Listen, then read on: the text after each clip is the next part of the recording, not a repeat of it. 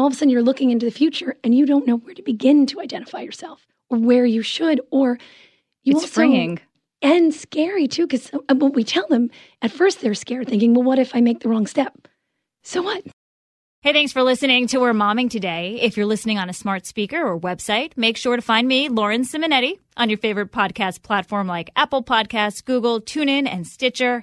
And don't forget to leave me a review.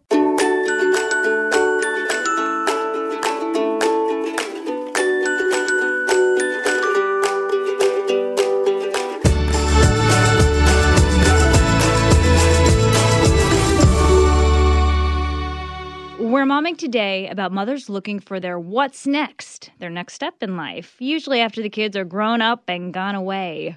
Morph Mom is a platform dedicated to doing just that, and we're joined by its founder, Kathleen Smith, who started Morph Mom eight years ago when you were trying to decide do I go back to work outside the home? How does this work? Thanks for joining us, Kathleen. thank you so much for having me it's an absolute joy to be here So, what did you decide to do? Well, the, the, the funny part is I couldn't figure out what to do. I couldn't find an answer. I had originally been a prosecutor, stopped to raise my kids, always with the intention of going back, and realized pretty late in the game that that wasn't going to be possible. I had not kept up with the classes. I was so far behind, and I still had three kids at home. So, what was so frustrating and depressing at the same time was I had nowhere to begin. Mm. And I would look around and think, but what am I, what can I even do? I have no confidence now. I have no contacts anymore. I didn't even know it was available. I'd been away from it for so long. Right. So I couldn't figure out what to do, but I thought, wait a minute. All these other women have figured it out. So rather than reinvent the wheel, I said, the one thing I can do is interview, having been, well, I think so. Hopefully others agree. But having done this through the law, I thought, wait, I'm going to go around and find the women who figured this out, who found what was available, figured out the steps, figured out what worked, most importantly, what didn't work. And then my job was going to be to share that with those who couldn't figure out what was next, who didn't know what was available and just needed a connection. Who did you find that was the most inspiring for you at that stage in your life? And what did they tell you?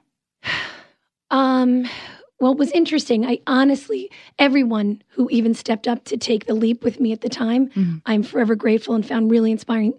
But there was one piece of advice I think that was incredibly helpful. In I think it was my third interview, and I did these in California. I lived in New Jersey, but and I'm sure many out there can relate to this. I wasn't ready to tell anyone what I was doing yet. I was still worried about their reaction or what they would think, or you know, the imposter syndrome. They'd say to me, Who do you think you are? You can't do this. So I actually went to California to start this. And I think it was my third interview in California. And I was, even though I, I was interviewing her, but really it was personal at the same time because I was saying, I have no idea. How do you think? How do you, how do you even figure it out? And she said, Step number one, most basic thing to go to. What do people come to you for? Do they come to you for advice? Do they come to you for humor? Do they come to you for honesty? What, what is it? What's the one thing that people come to you for? She said it's the best place to begin because then you know your strength. You may not even recognize it. Did you know what people came to you for at the time? Uh, no, I had no idea. And in the Did you think you knew? No, still had no idea. But it was funny when we were going through it. I figured, okay, I almost figured it out during the interview as she was saying it was, well, I guess what I can do is I can connect people with others. And that's what I love to do. So when I thought about it, people would come to me and say, you know, oh, I know so and so. Do you know so and so? Or, you know, in this field or in that field. So that's how I started. You know, I think that's how I kind of made the decision that maybe I was going in the right direction. And it's what I loved. I loved to share your story to connect you to somebody else. And I loved to know that someone was looking for some help in that field and I could be the one to make the connection. Mhm. So that's how it evolved. But as far as inspirational advice, I found that that was incredibly helpful. And it just gave people who were so lost and had no idea where to begin, it gave them a beginning. It gave them a platform. It gave them an easy way to sort of reflect back and say, okay, everyone can look inward Mhm. and answer that question. Well, uh, did a lot of mothers say they kind of got mom brain? You you get so connected to the kids and their schedules that you kind of lose track of your own. And you can make the argument you get less done when you're working at home as a mother only because you're constantly with your kids and doing their stuff. That working mothers who work outside the home myself included. My friends are like, "How do you do all this?" I'm like, "Oh, well, I'm up early and I just go, go, go, go, go," and I'm sitting in an office with time to myself and no distractions. 100%. Huge problem. A lot of the women I interviewed had tried to work from home and they would tell me the different approaches they had. So one had a green cardboard and red cardboard that they put on the door. And if it was green, the kids could come in. If it was red, they couldn't. And they listened? Never. Did not work once. It was almost like if it was red, it was almost more exciting for them to come in and almost immediate that they had to come in. So different ways. And I'd hear, you know, a lot of women would say, okay, I devote, I get up at five in the morning and I work until seven when the kids are up. And then I, you know, I'm with them when I have to be. And when they go back to bed, then I work again. So a lot of different ways that they could try and work it out and have time to themselves. But the one thing is, we always get it done. Mm-hmm. So whether it means you do have to stay up all night to do it or however you're going to do it, if you have a job to get done, you're going to get it done. And I think it's funny that in turn has um, translate it translates into a great way for women who are looking for their next step. And I don't think they realize how valuable that is. What they've done at home, you know, and many of it is, you know, most of it is around your kids. It's organizing the carpool for a million kids. It's raising a ton of money for a school. It's whatever it is you're doing at the time. These are all incredibly translatable things for a resume that you can share on top of that you're able to organize and multitask. And so you could put that on a, on a a resume. I organize my household of five oh, people. Yeah. I multitask. I arrange carpool. Da da da da. You can put those mom skills as work skills on a resume. Well, I think you would translate them a little bit. So, for example, um, if many of you, many of us have all volunteered or whatever it is, right. and many of the events raise a lot of money or mm. bring in a lot of people. So when you're explaining it and going back to do your resume, so this is backing up a little bit you know, when I did a resume a gajillion years ago, it was, you know, I graduated high school in this year and it was a linear thing by date. And we, you know, many of us have been out of it for a while and learned it, now it's more the story. It's not this linear thing. It's who are you? Tell me your story. Yeah. And in that story, that's how you can translate what you've been doing at home into something that is so attractive to employers or to whatever it is you're doing next. You don't even realize it's a mm. strength that you have. Yeah. And a lot of people say if you want something done, right? Oh, give it to the mom. 100%. And it's going to get done. 100%. Because they kind of know how to do it all accurately and fast. that's um, right. Because well, that's how we're conditioned. 100%. And we were saying about this translating those skills. Yeah. So someone said to me one time, well, you know, if your kids fight a lot, you're great at conflict management. so right there, that's your story. Or you know, if you you've helped with raising a lot of money, you've been involved with the fundraising and you can handle the financial side mm-hmm. of things. So it's just a different twist of your strengths. I love it. And translating them into something now that's marketable. I'm thinking of a dear friend of mine who decided actively made the decision to quit her career permanently. She mm-hmm. wasn't going back. She was in a, a high stress job and raise her family. She has one kid, some difficulties having more and now she says to me, I, I've become a cliche. I never thought I would be in this huge house. We moved out of the city to the suburbs and only have one kid. Mm-hmm. And I play tennis every day. She said, I have become a cliche. She's not happy with her life. And that got me thinking um, at what point, with the mothers that you talk to, do they feel like, okay, we're out of the thick of it. It's okay to start maybe working outside the home again? At what point do they feel like it's acceptable for them or their families are ready for them to make that step? You know, it really varies family to family. And um, one thing I'd say is they can't go into it until they know they're ready to go. Because mm. some people have started a little bit too early, but they sort of self sabotage. They're not ready to be that flexible. flexible. They're not really ready to jump in yet. Mm-hmm. So I think it's a very personal thing, depending on the timing. But I would I would advise that really thinking you're ready for this and not doing it just because you think you should be doing it, mm-hmm. but you have that. Otherwise, it's not going to work because there's going to be something holding you back. You're just not ready to do it. Right. So I think it's got to be when you feel when you maybe when you feel that everything you're doing is enough clearly because being a mother's the most important thing in the entire world. Oh, and I said to my friend who yeah. said her life was a cliche, I said, Oh, I kind of want your life, actually. Yeah. it sounded really good to me. So just remember that I'm saying this as you're trying to go back to work. This is my advice to you. Enjoy yes. your cliche. That's right. But and I think one part of it would be is as it is the most important job, but maybe if you think you need a little bit more to be a better person yourself and then in turn to be a better mother. Mhm. So maybe you're thinking, I needed something more for myself so that I can be better at what I'm doing across the board. Mhm. And I think those things have to come into it. Because we've had a lot of women say, you know, "Uh, everybody else was doing it. I thought I had to do it. I was worried. And it, it didn't go well. They Mhm. just weren't ready to do it yet. And they were too worried about it. They didn't, almost success scared them at the time. They weren't there yet. But I'd, I'd imagine, I don't know if this is correct, most moms, I, I, if I'm going to throw an age out there, maybe 40s, 50s, when the kids are either away in college or you don't have to raise them anymore. That's when they were ready for their act two. Well, it could you know, it's not a bad idea to start laying the groundwork a little bit earlier Mm. also. So, you know, dip your toe in a few things. And it could be, you know, maybe they're too young for you to leave, but it's not a terrible thing to try certain things. Like so maybe like we said before volunteering, get involved in a fundraising thing or helping someone that you know maybe one day a week something you could do from home. I don't think it's a bad idea to explore at that time because all of a sudden it happens and you're hit and they're gone and you're really lost. Mhm. So I think it's a really good idea to start thinking about it, to start exploring, but not jump into it until you're ready. Okay. Okay. If you think back of all the moms in the past eight years, the influential women that you've spoken to, what stories stand out? What advice were you given or or what what has someone said to you that just keeps resonating? There's so many things. I I think I've interviewed thousands of women, and I swear each one I've left with something. Yeah. Every single one I've left with a piece that made me think about it or comes up again. One I mentioned earlier about who comes to you, you know, why do they come to you? Um, I think another one that sort of resonates as well is it, just in general, it doesn't really matter. The women that I've spoken to across the years, whether you know you you have to go to work, you don't have to go to work. It's not the money, it's not anything. It's more we all share a very common thing going into this, the confidence, and how you would think someone who is so confident and strong out there inside is struggling just as much as the next.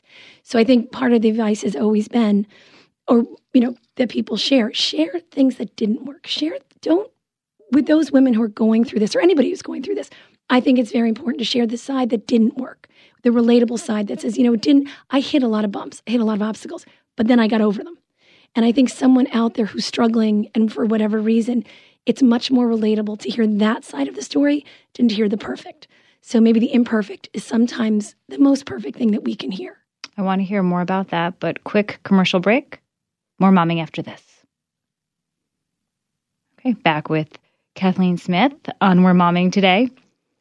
Um, I think we were speaking of confidence earlier. I think when I became a mother four years ago, um, I realized there was a community at work and also at home of other moms. Like you're automatically welcomed into a club where other people, dads too, they get it. Like, oh, okay, you have a newborn. Oh, you're just going back to work.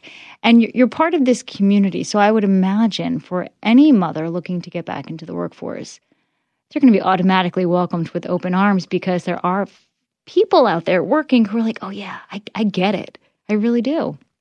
I think 100%. They know, well, that's what we're saying, like the experience having gone through it. That's why I think people are willing to share the bad so people can overcome the bad and get to the good. And this community is just so welcoming. Mhm. And that's what I found with Morph Mom.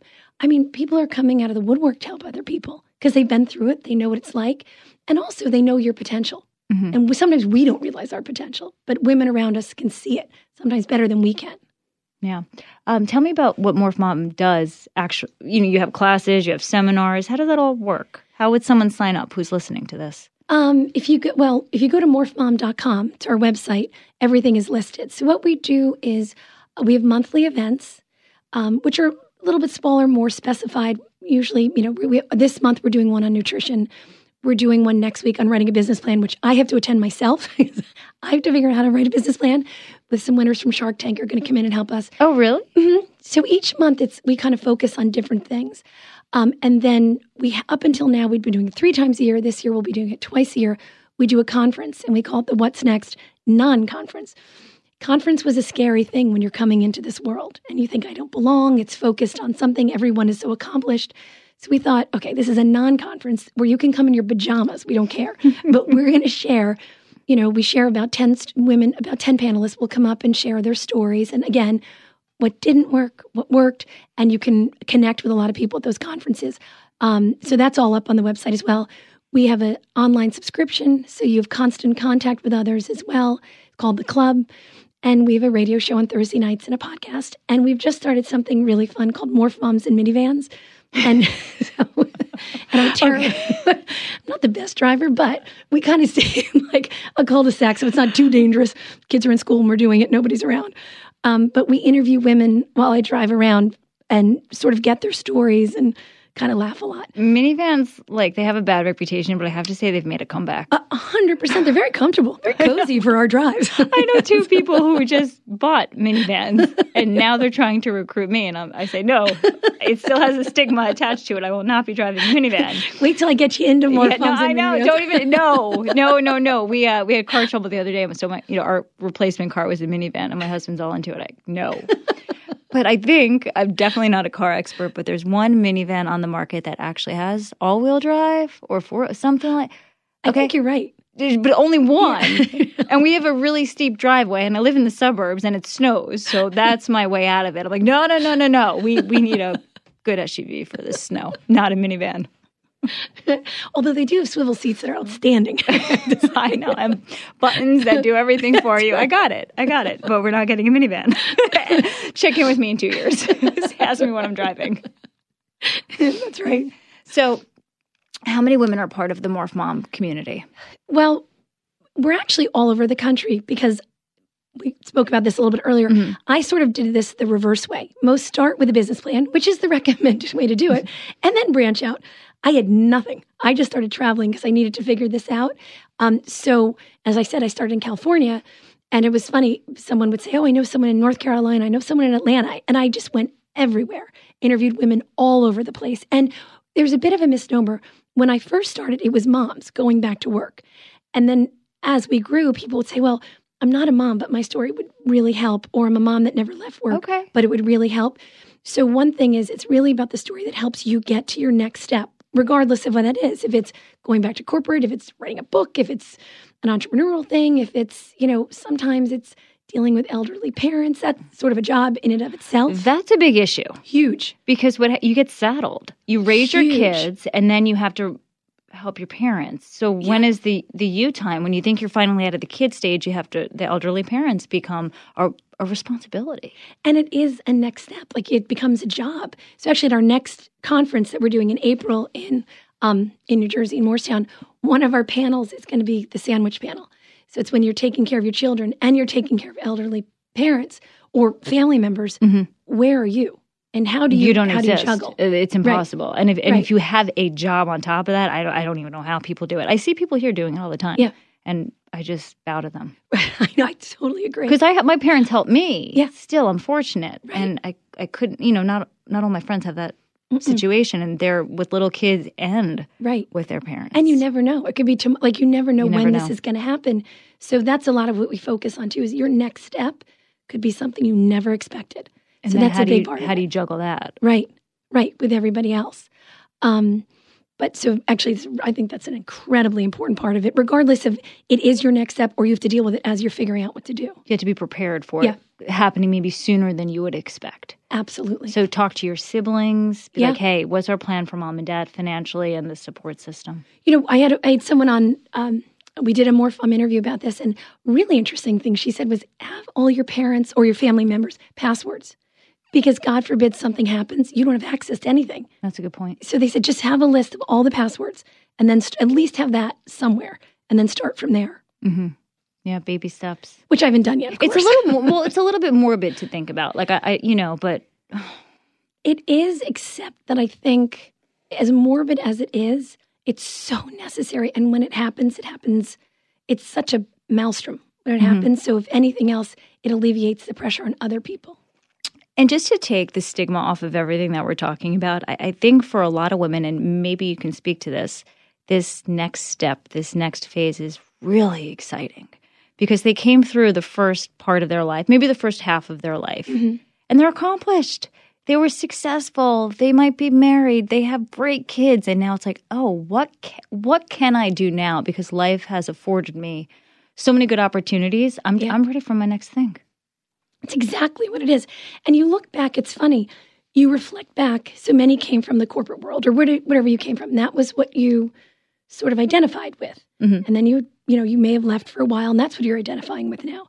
And all of a sudden you're looking into the future and you don't know where to begin to identify yourself or where you should or you it's also, freeing. It's and and scary too because uh, what we tell them at first they're scared thinking, well, what if I make the wrong step? So what? You, you, turn around, you pivot, you do the next thing. But it's funny that comes up a lot when people are terrified because they knew who they were, but they don't know, and they know who they are, but they don't know who they want to be. Right. And that's a huge part of it. And I'm in this um, yoga teacher training. I talk about it a lot. And there's all different age groups, but there's a, a most of the women are late 50s, early 60s. And they say one thing I am grateful I have my body, which is strong, that I can handle this. And I have the finances and the freedom to like just go tackle whatever I'm going to do with this training. And I say, oh, I hope when I'm your age, my body can do this too. I love it. I, I, I just like being around them. They have great yeah. perspective. Yeah, that's huge. And you know, a lot of women actually, a lot of you know women that we've spoken to have gone into the field of exercise. A lot of Pilates teachers, yoga opening studios because health and or health and wellness in general is a huge next step mm. for many women that we've spoken to around the country. Because to prolong having to, right. you know, this way you can last really long and your kids don't have to take care of you until you're like 90, right? They're, They're encouraging it. That's right. That's their advice. yeah. Anything else you want to add, Kathleen? Um, just, I can't thank you enough for allowing me to come on today and meeting you and sharing our story. And um, what we love about Morph Mom is to share all these stories that are out there. So if you're interested, we'd love for you to reach out to us so we can share your story as well.